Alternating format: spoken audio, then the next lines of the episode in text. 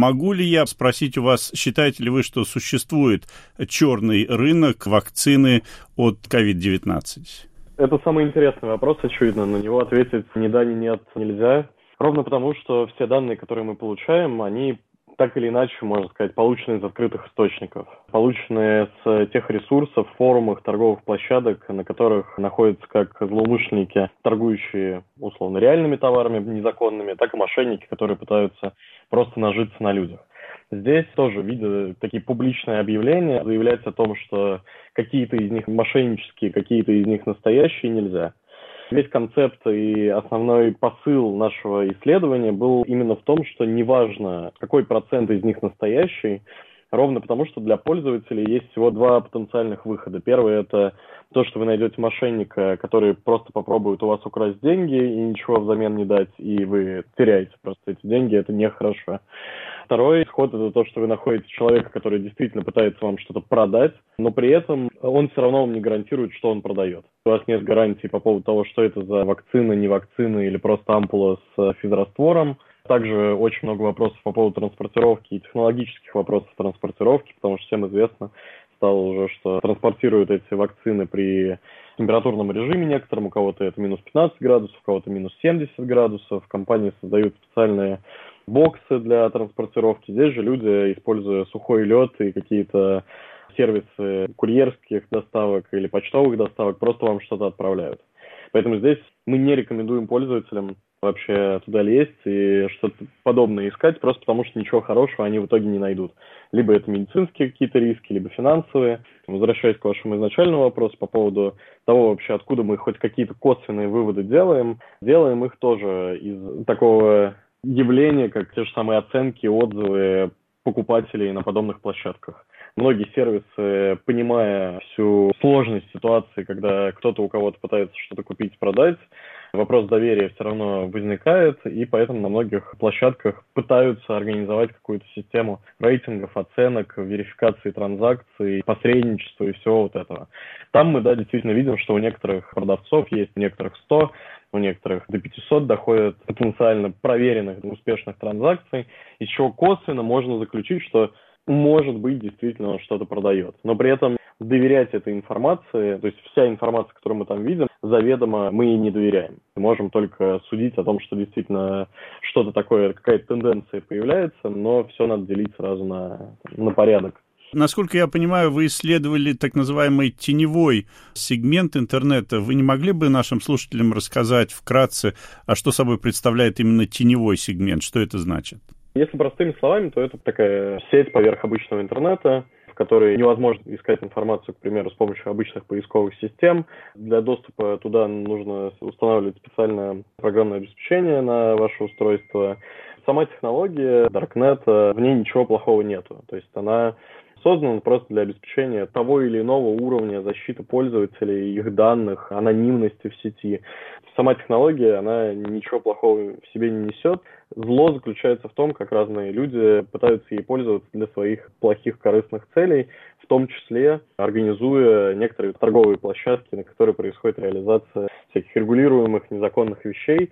Мы в лаборатории Касперского в основном занимаемся мониторингом данного сегмента целом занимаемся мониторингом сетевой безопасности. Там все равно есть площадки, например, которые продают базы данных пользователей, на которых общаются люди, которые разрабатывают те или иные зловреды, которые обсуждают финансовую безопасность. То есть для того, чтобы знать все изнутри, мы это все мониторим. Сейчас данное исследование появилось вследствие не того, что мы мониторим еще и продажу каких-то незаконных препаратов или вакцин в целом или чего-то такого, мы скорее мониторили всю активность, связанную с ковидом. Просто потому что уже ни для кого не секрет больше года, что так или иначе наша жизнь с этим связана, и мошенники всеми способами, всеми правдами и неправдами пытаются паразитировать на подобной теме. И здесь все начиналось с обычных фишинговых рассылок, когда там людям присылали какие-то документы от Всемирной организации здравоохранения и пытались заставить их что-то открыть, что-то нажать, что-то скачать. Было понятно, что подобная тематика и в физическом мире была всегда, когда в том же самом Даркнете пытались продавать какие-то средства индивидуальной защиты, какие-то подобные вещи. Когда начался активный процесс тестирования вакцин и применения этих вакцин, было, в принципе, понятно, что это лишь вопрос времени, когда злоумышленники начнут пытаться как-то паразитировать на этой теме. Честно говоря, мы пытались проверить это еще в конце лета прошлого, начале осени. В тот момент даже такой рынок, может быть, и состоящий на 100% из мошенников, был не развит, и, в принципе, нам нечего было показать, нечего было найти. Сейчас, после Нового года, резкий рост возник, и, собственно говоря, из-за этого мы решили людям о подобной опасности рассказать. А какие вакцины предлагают э, на вот этом черном рынке, ну, если мы будем считать, что он действительно существует, ну, или, может быть, мошенники просто э, пытаются выманить деньги, о каких вакцинах идет речь, если среди них спутник Ви, ведь, насколько я понимаю, в России им привиться, в общем-то, несложно, просто официально пойти в поликлинику или в какое-то другое место и получить эту вакцину. На момент исследования, на момент публикации исследования, нами было зафиксировано три разных производителя. Это Pfizer, Moderna и AstraZeneca. В дальнейшем при мониторинге действительно мы нашли еще и объявления с российскими вакцинами. Здесь э, вы правильно заметили, что в принципе вся эта история с Россией связана очень мало потому что, к счастью, мы, как вы правильно сказали, можем пойти в поликлинику, в торговый центр и привиться. В основном все объявления, которые мы видели, это те страны, в которых вакцинация идет, но при этом с какими-то жесткими мерами по тому, кто может сейчас привиться, кто позже. Страны ходят и США, и Великобритания, Франция, Германия. То есть это вот скорее туда. Спутник Ви появился, но мы опять же склонны считать, что все-таки огромный процент, если не весь сегмент этого рынка, это все равно мошенники. А чем они предлагают расплачиваться? Ведь такого рода транзакции, наверное, легко проследить. Сами цены выставляют часто в обычной валюте, доллар, евро. При этом сами транзакции совершаются с помощью криптовалют. Одной из самых популярных все равно биткоин является, но и другие валюты разные продавцы принимают. Это еще зависит от того, на какой площадке происходит все это. Ну, то есть различные площадки поддерживают различные методы оплаты, какие-то такие встроенные штуки бывают. И сколько же стоит так неофициально привиться? Ну, опять же, учитывая то, что мы с вами обсуждали, конечно же.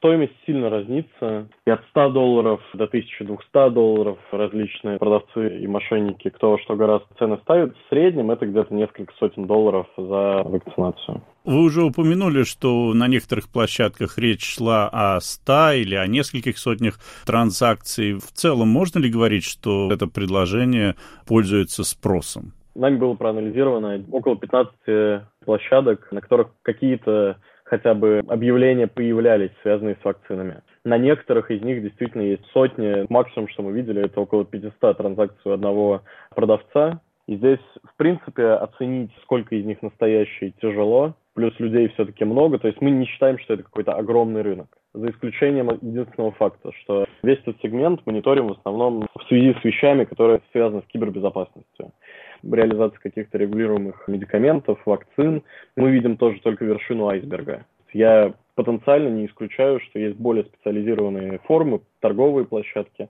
где, возможно, реализуются большие объемы или мошенники более высокого звена работают и пытаются продавать все это партиями. То есть здесь эта вся история была заключена не в том, чтобы оценить рынок или понять, сколько злоумышленников, кто из них продает, а кто не продает, а скорее обезопасить самих пользователей. Потому что у нас пользователи по всему миру, и просто тех людей, кто пытается что-то такое найти, предостеречь и сказать им, ребят, не надо, это очень плохая идея.